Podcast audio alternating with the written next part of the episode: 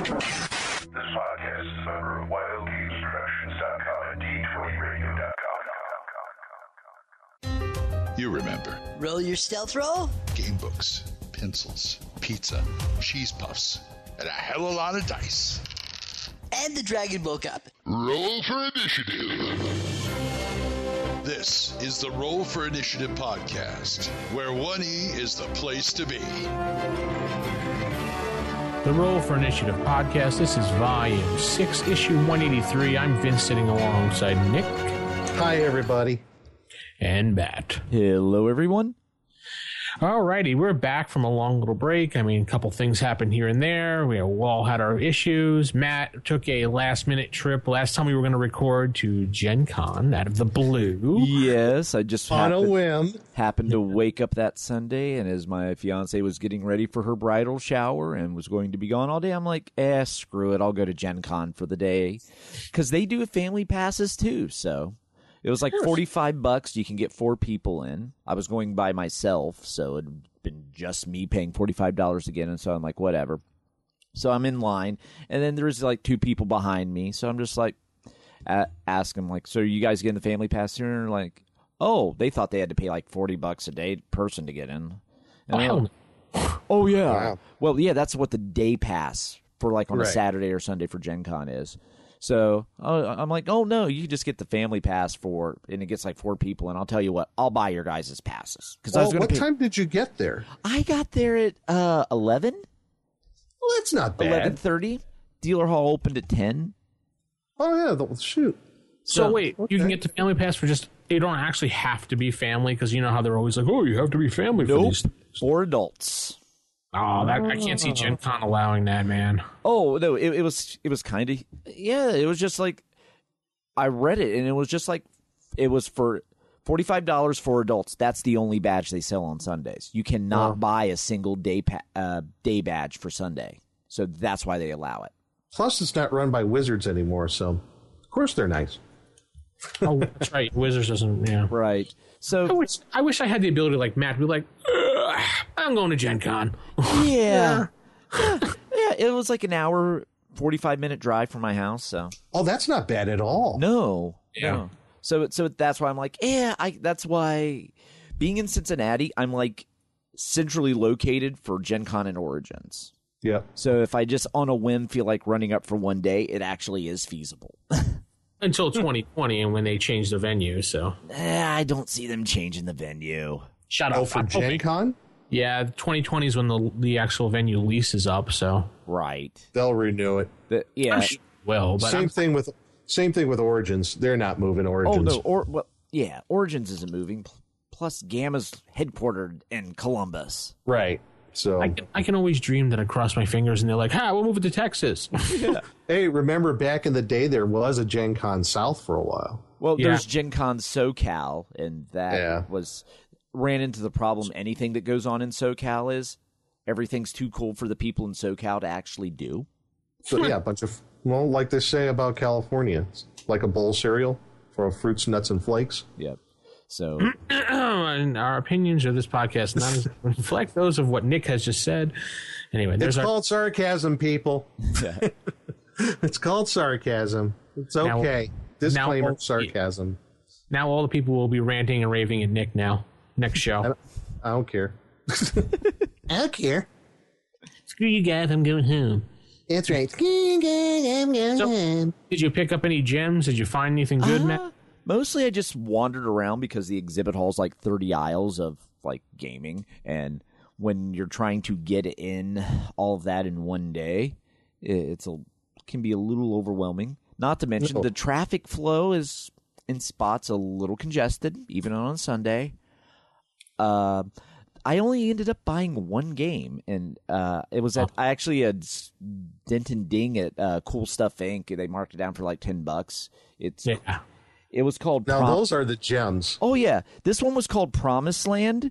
It's Uh-huh. basically Hebrews versus Hedricks in like a uh, civ- uh, city building, civilization building type game. So just, just uh, so it can play up to like six players, and they have like three Hebrew leaders and three Hedrick leaders like the Assyrians, the Babylonians, and stuff. Oh, And you're trying to build up your tribe to be the dominant tribe. And like Cool. the Hebrew players are working together, but the game only has an individual winner, so it hits a point where the one tribe will have to double cross the other tribe, even though you kind of have mutual uh, goals. So it looks kind of interesting. And for ten dollars, uh, which actually I bought for eight after two dollar off coupon in the coupon book, uh, it's it was worth it. Having So it's like a Bronze Age age version of Risk in a way, kind of yes, or actually, diplomacy. yeah, it, it, it is that. Or I want to say the Royal Rumble. yes. Yeah. um, and then and I at Gen Con I went and wore my Bullet Club shirt, so I spent probably more time talking wrestling than I did actually gaming. I'm just walking around and I'm like people going up too sweet, throwing and throwing up the hand sign. Uh, then God. there was a couple wrestling games there as well. So I'm walking by, they're like, "Oh, too sweet." I got a lot of that at uh, when I went to uh, WrestleMania here in, in Dallas. yeah, I wore my NWO shirt, so I kept getting the too sweet for that all night. Yeah. I was in Indianapolis at Monument Circle just sitting on the steps there. And then I'm just sitting there playing on my phone. And someone walks up to me and goes, too sweet, and then just walks off.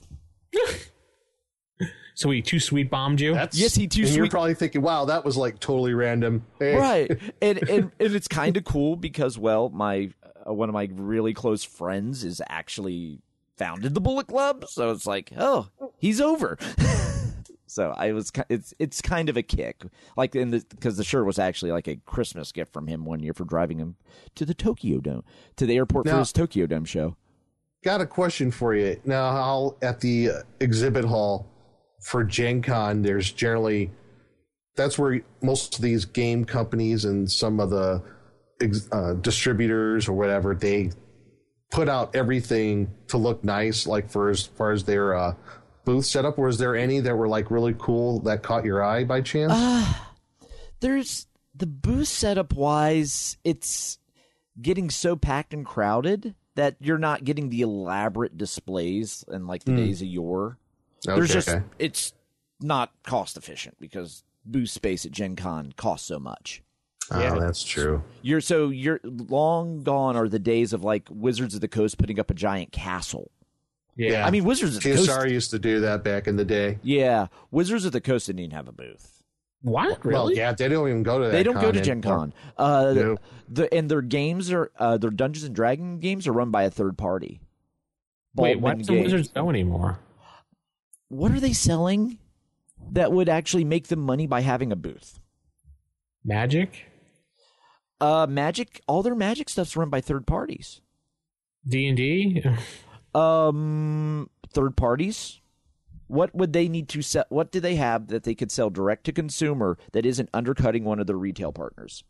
I don't know that what how we when we went the last time it was always Neverwinter they were running at the time, but I guess that's really old at this That point. that was the last one, probably the last year they had a big booth. So they really they had no presence there except for the third party running the games. That's weird. Right, yeah, they stopped having Well- a booth for the past few years. I thought I I saw somewhere might have been on Facebook or uh, that rumor was going around that Wizards of the Coast was going to like host their own convention.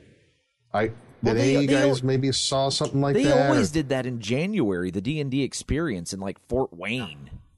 The WotCon. Yeah, they yeah they always had like the D and D experience, so I'd assume they're still doing that. Okay, But yeah, I they- thought they might have been considering running something in the summer. I don't know. right.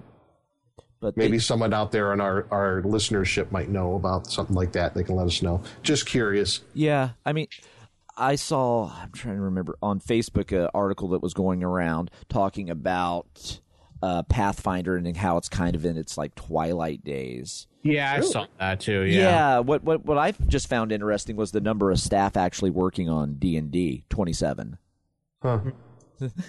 and so that gives you an idea of where they are development wise. You have to think Pathfinder came out what 2008, right around the time. Um, four. I think it was 2010. Well, uh, no, the beta was out. Let's see, no, two thousand eight was fourth edition. Uh, I got four 2009 was when the beta, here. I think, hap came Yeah, because I have the beta book for. No, actually, I have the alpha book. One of the two of them I have for Yeah, the- Pathfinder. Yeah, because they were selling one of the the uh, beta. I think the beta book at Gen. Con. 2009. Yeah. Yeah. So yeah, what six years or seven years are going on now? So yeah, I- they say, according to what I remember from White Wolf, their t- their Eddy Webb used to say that most games lifespans are eight to ten years before they start to recycle stuff. right. Yeah. You can because you can only come up with so many expansions, and uh, because other otherwise you end up with what happened with second edition. Look how long second edition was around and how much stuff. got 13 years, something like that. Right, and what did they? And think of the stuff that was released towards the end. Oh well, Yeah. Pathfinder right now is if you picked up the core book, you would not be playing anything close to what the game is like now. Right, Guarantee. You'd be like lost if you went to like an official event. right. It, I mean, it's evolved so much because there's so many other core core books, and it mm-hmm. the it really comes down to is what type of gaming experience do you are you trying to foster? Are you fostering a gaming experience for organized play, or are you fostering a gaming experience for the kitchen table? Right. Uh, because the kitchen table player isn't going to buy all the things. They're going to buy a couple books, and they're probably going to be done unless they get some, one person that really buys into it.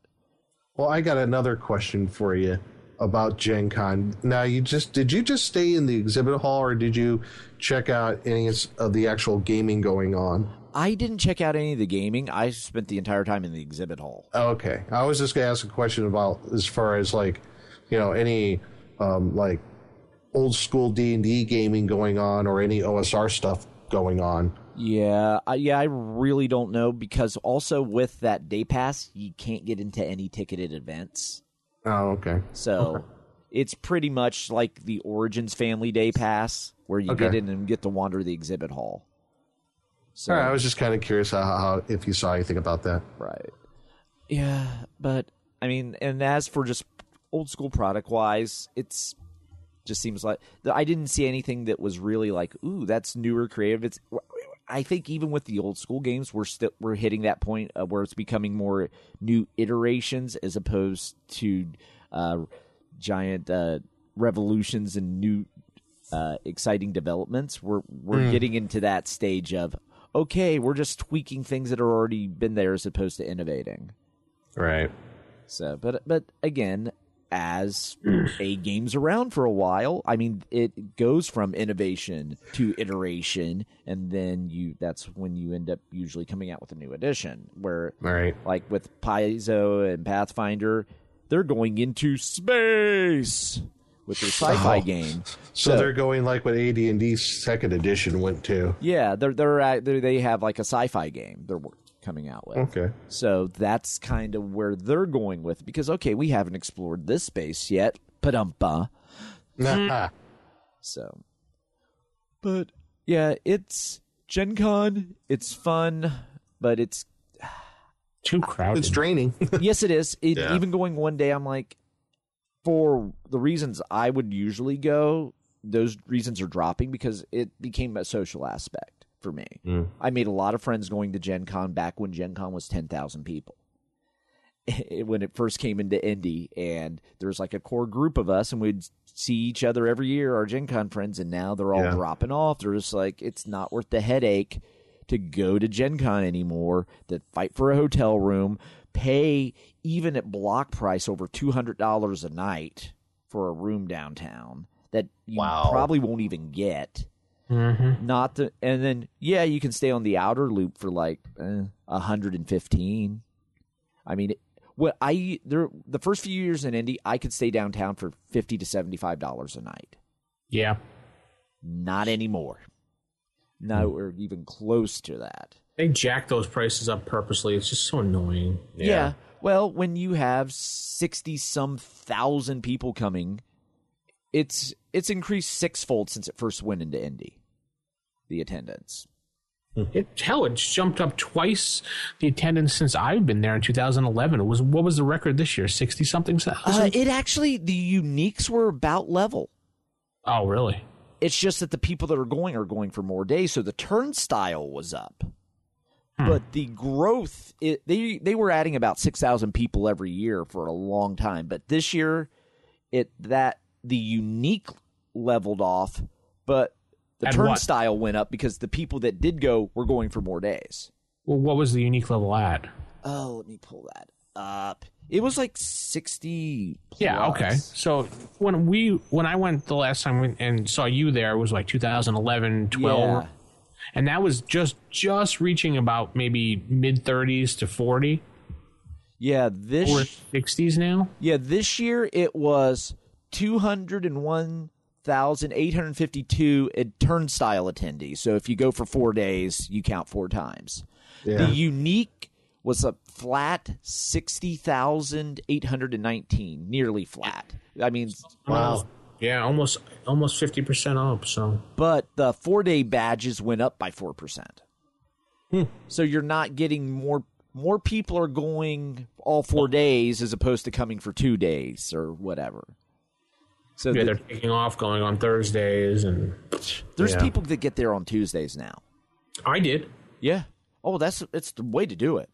Oh, I I did the same thing with Origins. I actually go on Wednesday now. They technically start on Wednesdays. Right. Well, at Gen Con, the There's downtown a- yeah. the downtown restaurants like Scotty's and the Ram, they have gaming on Tuesday Yeah. Yeah. and Wednesday. So there there are so some people even get there Monday. Some people, yeah, they just take the whole darn week. I, you know, that's their their summer vacation. Right. You know, I but I when I I can't trying to remember when it was. But when Origins like expanded it to an extra day, well, it was always Thursday through Sunday. Then they added Wednesday, and you're like, "Ooh, okay." So Albeit they had some kinks this year with the Wednesday. Big thanks to a computer system crash Origins did. oh god, yes, Yeah. When, when, the yeah. line stretched all the way to Terre Haute. Yes. and then you're the event. They had events starting at eight a.m. Yeah, That just seemed like a bad idea to begin with. Yeah, and there was quite a few people that were late for events. I, I actually, you know, heard the cursing in the line of people like that. Yeah. It was crazy. Yeah, yeah, and looking at it, there was actually sixteen thousand five hundred different events at Gen Con, ticketed events. Oh, my God. So it it still has a little something for everything.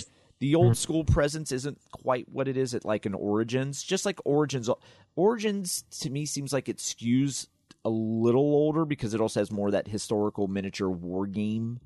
Yeah, that tends to lend it. It lends to. It tends to go to that sort of crowd. Right. Was there still in uh, Renaissance booth there at Gen Con, or is that long gone?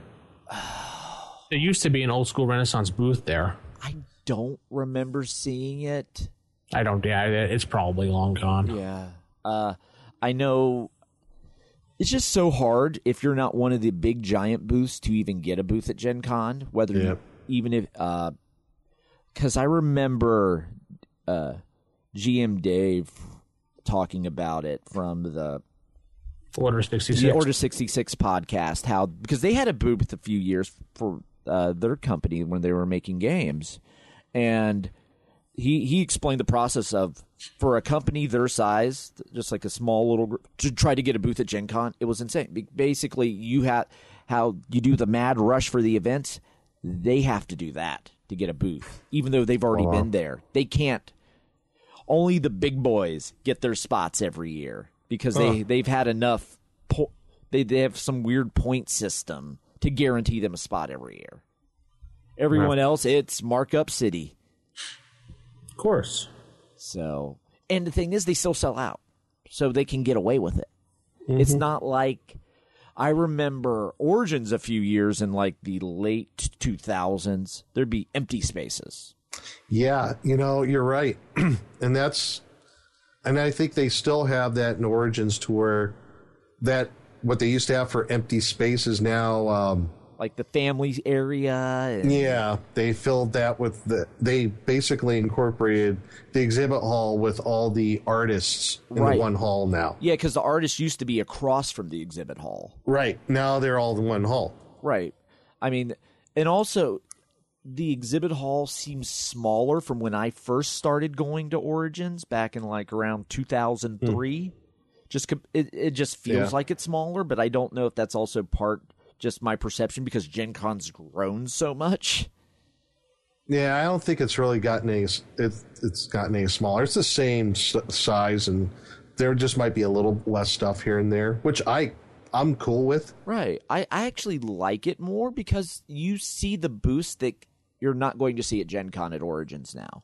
Yeah, and you don't necessarily feel all too congested at like a giant con like Gen Con. Right. So, but yeah, it, it's if you've never been, go at least once and figure out if it's your thing. But it just feels like it's the Gen Con's devolving into like m- more of the pop culture than con. And I think that's part of the growth of it is Yeah. the, the pop culture cons with your Wizards Worlds and all of that has made going to cons a thing. Mhm. It has. So, and Gen Con's benefited from that because, unlike Origins, which is heavy gaming, Gen Con had a little bit of everything else too. And that's what I think helped it grow the most. Gen Con sounds like it's almost morphing into something like San Diego Comic Con in a way. Well, there's a lot of cosplayers there now, so yeah. Right. Yeah. Yeah, because they have the big anime track and they do big cosplay uh, contest and all that. Uh, was- this year they moved all the anime and True Dungeon to Lucas Oil Stadium. so they were actually using part of the stadium now. And, Wow. and th- because they were just running out of space for all the events and everything else, so they're like, let's start using the stadium because there actually is an underground tunnel that connects the convention center to Lucas Oil. So you could just take that underground tunnel that goes under a few streets and go there. And they actually had ar- arcade games lining that long corridor. So you could sit there and just play arcade games.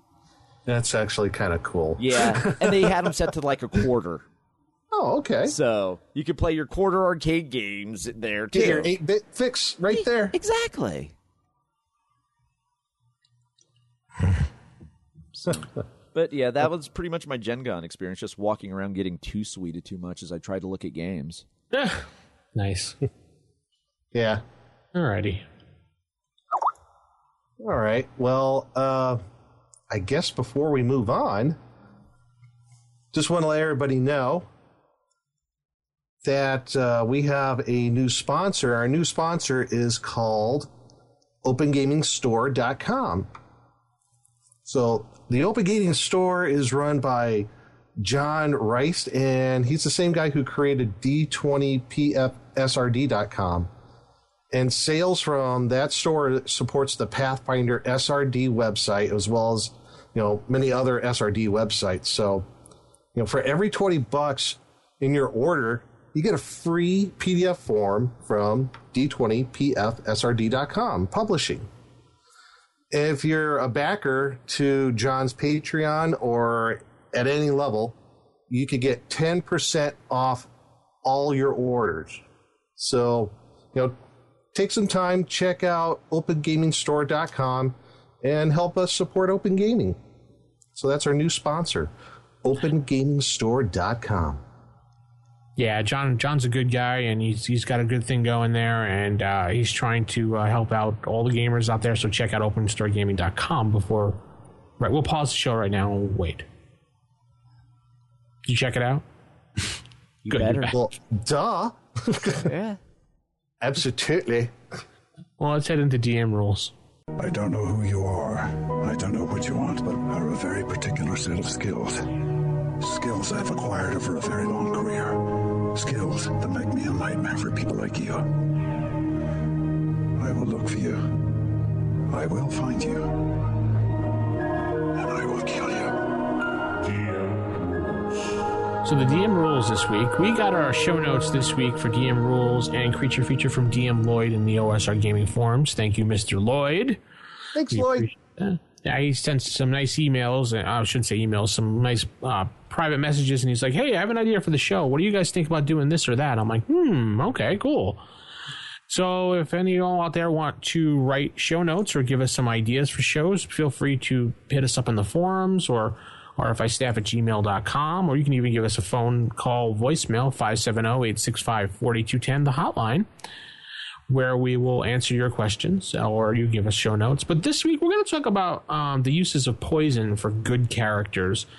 If you grab your player's handbook and you flip open to page 107, that's the original handbook. I don't know about the updated one because I didn't take a peek to see if it was a different page. Uh, there is a paragraph on there about poisons, and it says widespread use of the poisons is highly undesirable in any event. So, if you take a further look into this, it says the DM will establish sanctions regarding the use of poisons, and a good alignment, a good align, hmm, a good alignment character cannot use such substance as it constitutes foul and unfair practice. So, let's explore that for a few minutes in your game.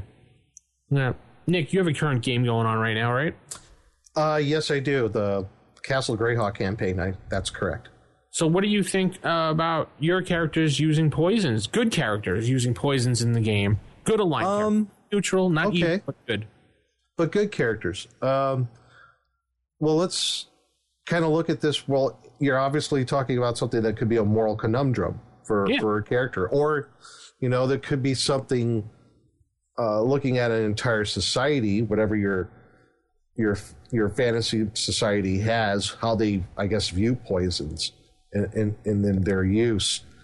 Um, I I guess for me, it hasn't come up yet about using poisons about the like a like a thief or if even a non-thief you know maybe a fighter just you know you know dipping his blade in some poison or you know arrows or what have you i haven't had it happen yet but i guess my philosophy my belief is in that the poison in itself is not evil it's i guess the the intended use could be um, intended to be evil. So I guess I, I'm looking at it as intent of use. So yeah, yeah, that's what we're looking at. It is for intent of use for good characters. And in that case, I don't necessarily think it would be a no no for a bad character. And that might blow everybody's mind. But the, the only little caveat to that would be is if, you know, a character may be dependent on where they come from or the obvious one, a character class, i.e., paladin. Um, and I believe Cavalier falls into this category too, where they, you know, the use of poisons is strictly forbidden. It's verboten. Right, because they have like a code of honor where it's They like have a moral code to follow. right. They, it, I, for me, it's along the lines of the the taboo against using the poisons comes more from that moral. The uh, it's dishonorable. I I will besmirch the rep- reputation of my family lineage by using poison when I should be doing combat one on one in battle because poison is for the weak. Right. Because Also, yeah, I, I look at it as intent. I mean, here's here's all I'm also looking at it. If if the poisons themselves were actually evil, then why are there, you know, animals that have stats in D and D that have poison as part of their characteristics, and they're not evil. Evil. They're neutral. They're just animals. So, for me, it's intent if if a character is going to use poison just throwing this out as an example too for like a self-preservation sort of thing if they were in a situation where no there is like no other way out instead of maybe poisoning the monster that they're up against I, i'm i'm okay with that you know if they're up against insurmountable odds i mean you know kudos to them for you know finding a way to get out of a situation but if its intent of use is like to, you know, assassinate somebody by slipping them something in their food or drink, but even then again, Is it for the good of the people or is it not? exactly, exactly. What's is this for the greater good? Right. Is this like you're you're going to, you know, dispose of this, you know, evil dictator king so you have so the people can be free or is it like you're just trying to kill off the bartender so you can sneak in at night and clean out his stash of gold and and what have you I, I, i, mean, kind of I guess end intent for me Yeah. The intent there i kind of relate it sometimes it's maybe not so good example but the only example i can think of is if you go hunting for an animal and normal people go hunting which is not exactly fair because people are like oh bolt action rifle was fair for hunting but it doesn't really fair for the animal but i don't care you it's like going hunting because you know okay you're supposed to do it this way but instead you decide eh i'll bring a semi-automatic Yeah. You're right Or fishing with dynamite. AR-15. Yeah, bring my AR-15 to peg that deer down. It's just no. yeah So it's kind of like that. I, that's how I equate it to sometimes. I almost you could almost take it to the extreme of like about nuclear weapons. Mm-hmm. You know, the weapon in itself is not evil; it's the intent of use. Right. At least in my view. Yeah, the intent of use also will the benefit of this outweigh the benefit of that too in this situation. Will it cause? Will the use of this particular weapon either be a poison or you know fill in the fill in the blank here? Am I going to drop a bomb on we're World War II? Am I going to drop a bomb on Hitler and Germany because they're trying to exterminate the world? Is that a good use? Yeah, I would say so. I would say so Yeah. too. Yeah. It- But some people may think it's not a good use. right. Right. I mean, there was that whole. I mean, yeah, that's a a good real world examples. Like when some people have, you know, the the the atomic bombings of Hiroshima and Nagasaki. I mean, a lot of people said that was morally and ethically wrong to do, but weighing in all the uh, what we know of the war, even at that time when they were going to go ahead with either that or invade the Japanese mainland, which would have caused incredibly a lot more casualties. You know, that's how you got to weigh it out. It's a, you know, which is better? Which is going to bring Right. the end to the war? Is this for the greater good? with also also in regards to the the bombing of Nagasaki and Hiroshima, we also told them in advance we are going to be Going to doing do it. this, We yes. so we gave the opportunity for them to escape the, Mm-hmm. the wrath of that. Uh, going back into the game terms, though, what is the difference between like taking an arrow, dipping it in poison, or lighting your arrow on fire? Not really much. No, but one is okay, would be okay for like your good characters, and the others not. Why? Right. Well, Yeah, I, that's the thing. So long as you're using that arrow to kill, I would say monsters, it should be fine either way, to be honest. Right. right, yeah, that that, and for me, that is the main thing. It's more of is if I tell you before I stab you with my poison blade, my blade has poison, and I'm going to now engage you in combat. Is that okay then? What is Right. it about the poison that makes it unusable, m- immoral? What is that? Is it because the person doesn't know it's poison?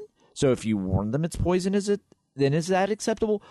Why is poison considered taboo? Or like another example that Lloyd threw in here, talking about spells like Cloud Kill. Can Yeah. I, magic user? I'll throw in the example because he didn't put in a good aligned magic user. We'll say neutral good or chaotic good. Doesn't really matter, but it's just Sure, good. sure. It's good He aligned, goes- yeah. And he cla- classed. He casts Cloud Kill on a cave of goblins, for example. Goblins are Right. threat. Goblins are evil. Okay, boom, they all die. Does he become an evil character? No. No, That same mage decides because the same mage decides he's going to go to a tavern and just boom, cloud kill the, the tavern. Yeah, that would probably give him a little bit of Right. an evil. Right. Oh, as it goes back to intent of use. Right. And some people might hate to use this example, but you know, it goes back to use of guns as well. You know, I mean, it's intent of use. I mean, I really I think the poison that this poison uh, rider was put in just because if you didn't put that in, everyone would have every weapon they ever have dipped in poison. Well, he It's also there for- gives a more for yeah, game balance. great, yeah. And there's that another great example of that he got out of uh, the what was it the DMG, uh, the one magic item, the dagger of venom, Mm-hmm. or that no, it's in the Unearthed Arcana. Sorry, Yeah. of. Yeah. it it's a dagger of venom. okay, you know, um, is the is the user going to turn evil because No. they're using this dagger? If they're using it on people purposely to kill them, yeah. Right. But here's right, the thing: they would turn evil if they used a non-poison weapon to do the same thing. Right, exactly. Intent of use. There you go. what is what is the intent of the person doing it and well, I guess you could also weigh in outcome, overall outcome. If it's not death, I mean, if you look at a larger level like I was talking about the evil dictator king, you know, so you know, what's uh what's the uh what's the outcome of this? Right. What's going to lead to down the This road? would also look and depend on if you play deities in your game. Does a deity look down, up, down upon this? You have to go into that whole moral. Yeah, right. It, it really comes down to it's really a moral code if you have this in your game. I mean, it, Mm-hmm. my my opinion is was thrown in for game balance because then you might as well add a poison rider to every weapon because you know your players will do that. Well, So I think um Yeah. where you could kind of balance this yeah, if you allow characters to use poison you know with the with the exceptions you know the asterisk next to paladin and cavalier and um and maybe maybe some other morally coded class like you know maybe something with clerics you know just throwing that in there as well i think a balance to that would be the Assassins Guild and maybe to a lesser extent the Thieves Guild. yeah, Because if you're using these sorts of, if you're using poisons and either one of those guilds, more likely the Assassins Guild, if they get wind of it, if you're using it in their quote unquote jurisdiction in a city or a town or what have you, they're going to have a word with you. And if not, you're going to be, you know, found with your throat slit in the middle of the night. So, yeah, I, yeah. Because I could see them being like the uh, mafia when it comes to the the dealing of poison. totally, only- totally like Mafia. Yeah, only approved poisons can be used in this area, and you're using an unapproved poison. So that means you need to make a little donation to the group. That's we- You've been really good to the family. Right. You're using these poisons around here. Oh, and oh, you are using our poison, but you're not part of our group. And if you kill someone with that poison, they may start blaming our group when it's not us. We That can't would be, be very bad for business. Yeah, so so yeah, I I could see keeping the use of poisons in check via that way. As Oh in- yeah, I think that's somewhat of a foil to that. I mean, when you're out in a dungeon, in my opinion, do whatever the hell you need to do to get through the dungeon, man. Oh yeah, of course. right. If you're gonna run a herd of goats through there on fire so you can clear it out, do it. I think I just gave an idea to somebody out there. Yes. Ah, flaming goats through the dungeon. I'm gonna do it. Uh, so you take yeah, you rope the torches to the horns, no problem. charge forward. There you go. Send flaming livestock through the dungeon. Then you get the the Assassins Guild. Uh, that that use of fire has been restricted in the area, so Yes. Then you'd say, "Oh, come on, guys! Really? Fire now!" And then you get into the turf war between the Oh, Thieves gee. Guild and the Assassins Guild yeah, yeah. There you go. over the use of the poisons and never once, Nick. Every time you were in Waterdeep, did you ever come over and have coffee and cake with my family? I am entirely sorry. I beg for your con- your forgiveness. I will kiss the ring upon your finger. I will bring a nice gift to you. I will Never bring the head. I- I, I will never, never once have I dishonored you. I will bring you the head of Drizzt. um, how dare you on the day of my daughter's wedding? How dare you? How dare you on the day of my daughter's wedding? yeah. I want the head of Mordenkainen. Wow, that's a big. Uh, yeah. that's, that's a big, uh, yeah, big hit there, huh? But yeah, you know, that's a real good point about, you know, uh, you might inadvertently start a turf war between the Thieves and Assassins Guild, you know, and I can see when both of them find out, like, wait a minute, it wasn't you? No, it wasn't us. Wasn't you? No. So, Oh. all right, let- let's let's pose this thing. Okay, Nick, uh, you're in your you're playing your character, um, Matt, the DM, Matt. Yeah. And um, you have a Matt's character is a let's say lawful good cleric. Okay. Now let's go neutral good. So there's not the major moral dilemma. You're a, ma- a neutral good cleric. You're in your inn. You're sleeping at night. You happen to have a poison dagger of venom, venom, uh, dagger of venom, magic weapon, and the thief breaks into your room at night. Who happens to be, mm, we'll say it's a chaotic, neutral, leaning towards good thief, and he's just in there. He's not here in there to kill you. He's in there to rob you. But in the middle of the night, he accidentally makes too much noise because he's a klutzy thief mm-hmm. and he wakes you up. I mean, your only weapon at the time of your reach is a dagger of venom. Do you use that weapon to kill him because you think maybe he's there to kill you? And is mm. that part of the whole dilemma? Who says I have to kill him? I can just stab him, wound him, have him go down from the poison, secure him, then heal him. Well, the other way around, but Right. Matt, I would say, yeah, if I kill him, I kill him. If I felt like my life was threatened in the in the in this particular place, then if I have to kill him to preserve my own life, then yes, I would. So, all right. So you stab him with the dagger of venom. He gets poisoned. He's slowly dying. You turn on the, you know, you put on your torch or your lantern. You find out it's a young kid. He had no weapons on him. He was just looking for to steal from you for food. What now? Uh, he shouldn't have. Yeah, Matt. Yeah. Well, at this point, we're getting into the killing baby kobolds conundrum. Yeah, And then then you get into you're putting people in uncomfortable moral situations, but is it really making for a good game? And Is it? some people may enjoy that. I prefer my more lighthearted fantasy tromps that don't pose deep seating uh, moral questions. Uh, so that's why I tend to, when it comes to the poisons, be a little more like, meh. Or as an evil DM that I am, I'd have at that particular moment the ruckus woke up the constable who happened to be in the next room who busts through the door and sees the guy on the ground dying with your dagger in your hand. and Nick goes, "Dope." and I'd chuck it out the window. Um, yeah. Oh, I didn't see that. um, yeah, nothing to see here. You, you forgot to yell, he's coming right for me, then it would have been okay. Oh yeah, he's coming right for us. um, I don't know. Like if it was finally revealed because it was dark and you finally get some light on the situation, and it, yeah, it was some like ten year old kid trying to, you know, steal something, you know, like you know, help feed his family, and he's slowly dying. Then I would like, yeah, I would, I would heal him because you have to take in consideration the situation at that very moment. yeah. So a DM could really screw right. Up. Now, it's not going to mean that that person did an evil act because he didn't know who that person was. It was dark. I could use that in my defense, Judge.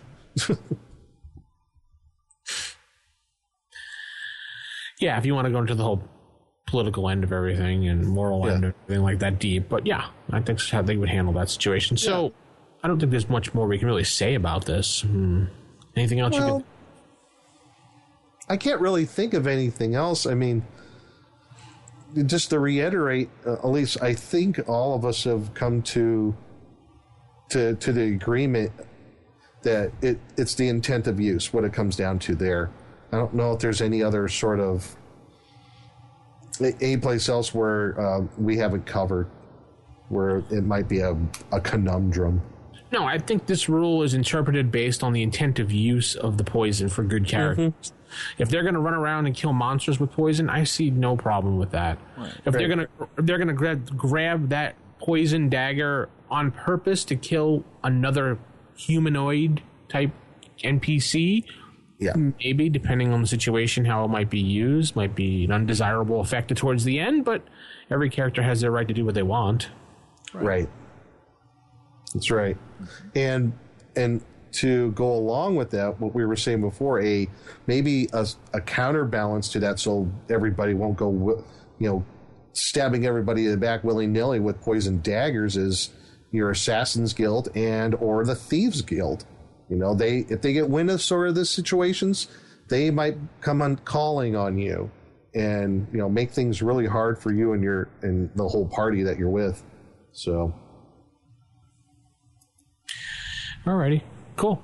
Um, tell us what you think, actually. I want to hear what people out there think. RFI staff at gmail.com, 570-865-4210, and tell us how poison would work in your campaign with good characters. And then, uh, You know, I was just thinking, Nick, that next month is going to mark another year for this podcast being around. Yes. September 2009 is when, or was yeah, 2009 is when we first started our first show. Get out of town. Yep. Yeah, I think I came on in December.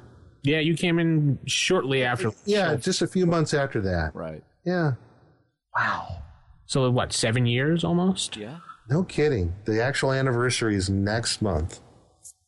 Yeah, if Well, you I look in guess our of our shows, and I could probably just look real quick while I'm ad libbing with you guys, but um, I think yeah, the calendar's not here, of course, but we used to have one on the sh- site.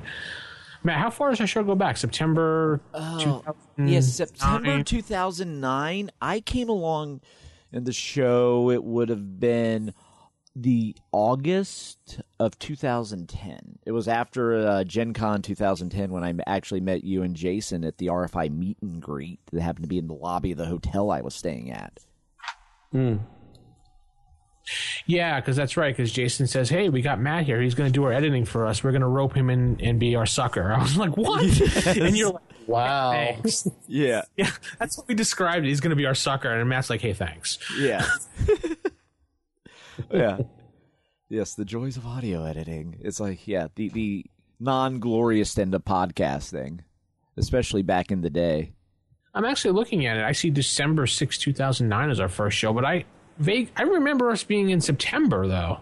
I, I- think when we updated the site, the, the date got became wrong. Right, because yeah, there was like hosting changes and like there was a site reboot or something and Yeah, because I remember we were doing it for September and October, and then we kind of went on a little hiatus because Jason and I had some uh, scheduling problems, and then we came back in 2010 for our, our sixth show, is and I think Nick jumped in around then.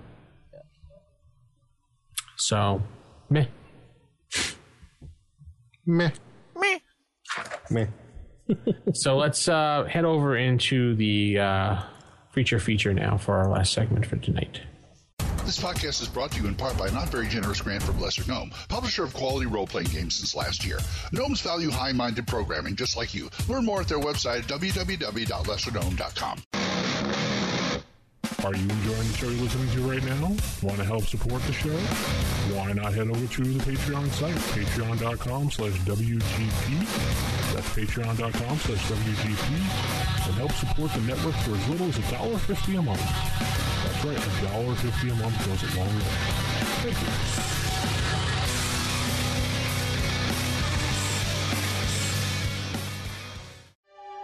Are you saying that I put an abnormal brain into a seven and a half foot long gorilla? Creature Feature Theater. It's alive! It's alive! And now we are in the creature feature, and we are going to be dusting off the wonderful Monster Manual 2 for this one. Monster Manual 2, Electric Boogaloo. Yes. And we're actually going into some creatures. Well, a creature that is from one of the para elemental planes. The para elemental plane of air. This is the wonderful combination planes where you get like your. You take your earth and you take your air and you mix it together and you get the um, plane of smoke and all of that kind of fun stuff. So, Is this is this creature it says para elemental plane of air? yeah. Mm-hmm. Right. So would that be would that be the para elemental plane of steam or that this thing we're going to talk about is at? it yeah looking i mean when you talk see this i think it would be more uh because well well let's just get into what the creature is Yeah, It is yeah. the mihstu it is The Mihstu. yes uh normally found on the paraelemental plane of air they're sometimes found in cool damp places with little or no sunlight. Uh, they're basically swirling clouds of mist that can go through small cracks. They can and since they're from the paraelemental plane of air they can contort their body to be pretty much whatever they want. Uh, and when it attacks you it attacks you like uh, your stereotypical creepy anime villain with tentacles uh, that will come out with like sharp razor like talons And then it also falls in the wonderful line of creatures that like to hug you to death because it'll try to envelop your body and then proceed to suck the constitution from you. But- yes. So, and if it you reach zero constitution, of course you're dead. But at least this you get uh you get one point of constitution back per day of rest. So it's not like some of the more permanent life draining constitution or uh, attribute sucking. Uh, it can only be harmed by plus two magic weapons. Not your plus one little magic sword. No, needs plus two. We need the good stuff. Immune to electric and missile attacks, even magic missile. Cold based attacks only stun them. They're also solitary, thankfully, because I can only imagine if you came across a family of creatures that wanted to hug you to death. Uh, they will uh, also uh, assume a ghostly form to scare away people, so they'll be like, "Boo! Leave me alone!" before they hug you. yeah, nice. However, they may perform powerful tasks for magic users in, subs- in exchange for substantial payment of powerful magic items. So apparently, they like hoarding magic items as well, but they're air. I don't understand why they would want them. How do they use them? Do they grab them with their tentacles? I would think so. I, I would too. I mean, they are rather intelligent, as in they're high intelligence. So it's Sure. so uh, they can. a- I can see them having like an organizational structure and a society and all that kind of fun stuff. Yeah, their treasure type is I, Yeah. What? which I believe in the DMG. Is that the DMG or the back of the monster manual? Yeah. I think that's heavy magic. Uh, that's a heavy magic uh, treasure type. Right. So, with with this creature, it's how would you want to incorporate this in a game if you didn't go along the lines of oh a, ma- a powerful magic user is bartering with this to get it to do something i could see it being actually uh, kind of a useful assassin if you wanted to go that route you're sleep- Actually, yeah. you, oh, a wizard needs someone whacked, so they summon one of these. Hey, I'll give you all this magic item. You go kill this person. They go through like a crack in your window and just hug you while you sleep, and you die. Mm-hmm. Uh, wow. Actually, that's a real good way of using this thing. Yeah, I And I've it's always ten percent magic resistance for this thing, by the way. right, and considering you need your plus two weapons, this is going to be a- And it's immune to magic missile. yes. Let everybody let that sink in to everybody out there. It's immune to magic missile. Yep. It's like the usually every Oh. magic user out there has that memorized. Either not once or several times. or you at least uh, once in a while you're going to have a party with one of you know wand of magic missiles and you're going to try to use that on a Mihstu. Forget it.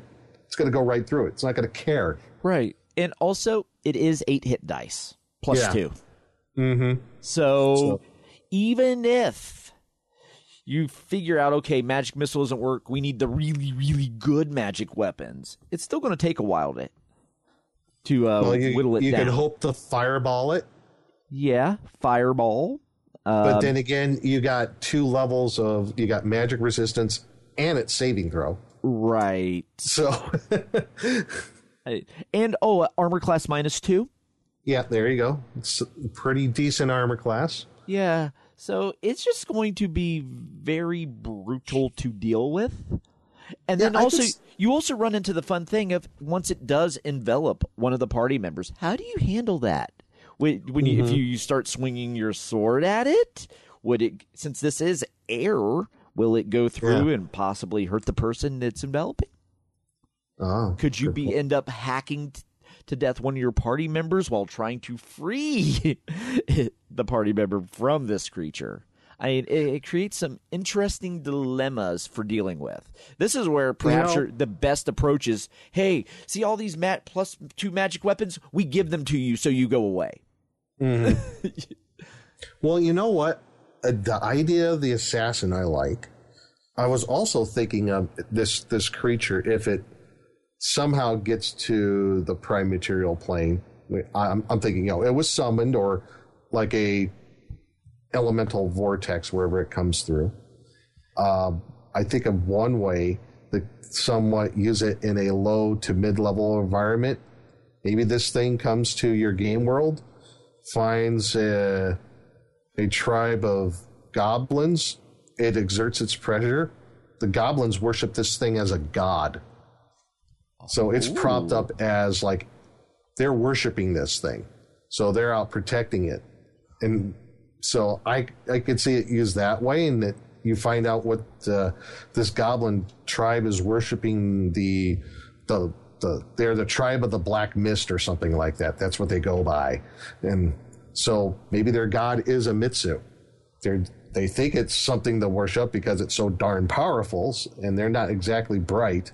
Right. So a- and I can think of it using it that way. Yeah, and it's highly intelligent as well. So all of a sudden, these goblins obeying their god would actually be pretty effective at doing Mm-hmm. lots of things.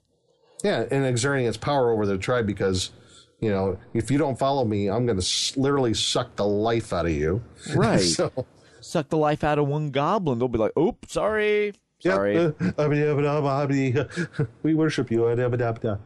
Um, that would be one way. I mean, another way, I guess, would be like as a guardian, yeah. I some sort of guard for a high level mage.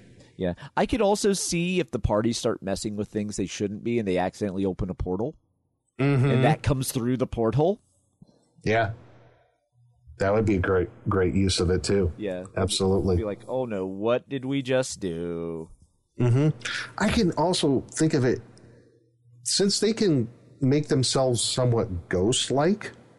I wonder, maybe kind of going on the premise of this thing, like being worshipped by like goblins, like I or, or kobolds or whatever. Maybe this thing will pose as something else. Oh, You know? take the ghostly form of a fallen like goblin chieftain of yore or something. Uh huh. Yeah, there you go. Or maybe if it since it can manipulate objects, maybe it could like get its mist form into say I don't know a suit of plate armor. yeah. And it Ha- goes into the plate armor, and the visor's open. And you just see these two glowing red eyes. yes, it's So your you're haunted, thinking something entirely else, but it's a it's this thing in the armor, this Mihstu. Yeah, it's like your haunted plate mail. This is what's actually haunting it. Yes, exactly. And it will totally baffle the party. And it's like, well, I'm going to hit it. I'm going to try to turn it. Nothing. Right. So they're thinking undead. yeah. So that's another good way of, I think, using that too. Posing as something else. Yes. And Pretty cool. yeah, and then when you're in the Monster Manual too, though, there's another creature from the same. It's from the elemental plane of air, which Yeah. makes mm-hmm. me wonder if that para elemental plane is a typo in the Mihstu. I, that's what I was thinking too. I think they meant elemental plane of air. Yeah, it's it was it's well, I could see it being smoke since it actually can take the physical form, uh, or one of the para elementals Is- because it's kind of both. But para elemental plane of smoke. You have ice, ooze, and magma. yeah, and, it, and it's immune to cold Magma. though, so maybe that maybe ice, Maybe steam? maybe. But yeah, the- Well, that's a quasi elemental plane steam. yeah, So you probably wanted someplace. Uh, well, I'm looking at the manual of the planes right here. So I don't know. I mean, I guess it could be from the para-elemental plane of smoke, or they accidentally threw the para in in there. right. Yeah, know. either way, as written, it doesn't quite fit because there is no para elemental plane of air. Right. Right. Yeah. But there there seems there is like something that looks like maybe like a cousin of it when you look at it because uh the Ildriss because it's it's a wind terror from the elemental plane of air. When you look at it, it's the swirling mist. It also kind of has tentacles as well. Is that in the? Monster Manual 2 on page 73? It's under Page the seven- elemental grue. Oh, okay, okay. Now I know what you're talking. Oh, there you go. Yes, because this too has the red glowing eyes and has the vaporous tentacles. So it's like if you just shifted this, then took it from a para elemental plane and put it into a full elemental plane, you, you would get this. Uh, because with this, it just whisk about, and it's basically like a mist entity. Uh, It just twirls. It has like fog. It's like a fog carrying small particles, and those f- particles get flung out from it, and that's how it damages you. It was such wow, a they are almost identical. You are right. yeah. So it, and then but when you look at this, this is no air based spells work on this at Right. all, and any permanent effects that are in place, if it's within fifty feet of it, doesn't work either. That's crazy. So it's like also this thing, the Ildriss or Elidris, plus two or better magical weapons to hit. Yeah, so there's a theme here. That's why I'm thinking the other the Mihstu should be on the plane of air. Right. Maybe uh maybe the, a Mihstu would use these as like um its foot soldiers Right, because these are only like four hit Low- dice. and low to very intelligent. Right. So these would be like the subservient foot soldier who are actually pretty effective at being in combat. They're not going to engulf you and suck you. They're just going to deal damage and they're just immune to a lot. From mm-hmm. call lightning, control wind, weather, wall of fog, fog cloud, cloud kill, cone of, cone of cold, invisible stalker. I can even see like a magic, like a powerful wizard just capturing one of these and keeping it around just mm-hmm. to neutralize all those spells that could be used oh against them. Oh my them. gosh. No kidding. Just That's use- a good idea. Yeah, just he, capture one of these and just use it as a dispel air magic. All right. That would be cool. Yeah. So again, it's it's a very similar creature. It's just a few steps below. It's not. You going- know, that's nuts. I you know, I've had the Monster Manual too since it, you know, ever since it was first published in what, 82 or 83. I never put two and two together between those two creatures. N- never occurred to me. But so yeah- it just opened my eye to the opened my eyes to that. That's very cool. Yeah, it's like you can start developing like a whole ecology of these air elementals. Ba- that type of air elemental, and I wonder if we start digging through other books if there's other similar creatures that that's from the elemental plane of air that the swirling mist that have the tentacles that are kind of evil, causing chaos, immune to ma- uh, low level magic. Yeah, It's And- very cool. yeah, so it's definitely something that I would say most players probably haven't used in their game, but I think it's definitely worth a look. I think so. Yeah. So if you've used these in your game ever, we definitely want to hear about it. Mm-hmm. Or, or if you just have uh, other ideas on how to use these, because when you get into some of these elementals, it's without oh we're going on to that elemental plane. It can be sometimes a little difficult to come up with new and creative ways to use them because just getting them in the prime material is a bit of a chore. So tell us, let us Mm-hmm. And we know. all know how that how tough that is. Yes. No. I mean, yeah. Oh, I have uh, every week trying to do something there, and man, it's tough. yeah. Alrighty. Guess that's going to wrap up the show for this week. Thank you to DM Lloyd for uh, throwing us some show notes our way. And uh, if you have any show notes, rfistaff at gmail.com or just general questions, rfistaff at gmail.com. 570-865-4210 is the hotline. Just make sure when you call in to speak your name clearly and leave uh, some any contact information if you'd like. You don't have to, but just at least your name so we know and make sure it's clear. Otherwise, we really can't play it if it's like wah, wah, wah, wah, wah. Cut off, cut off, cut off. We've had a couple voicemails. I can't figure out who it's from, and uh, they're just like blah blah blah blah blah blah, and it's just like ah. good questions too, involving some good things, but I can't figure out most of it. So, Worse than a broken microphone at a drive-through, huh? oh yeah, tell me about it. so uh, until next time, keep it original, keep it old school, and good night, everybody. Good night. Bye, everybody.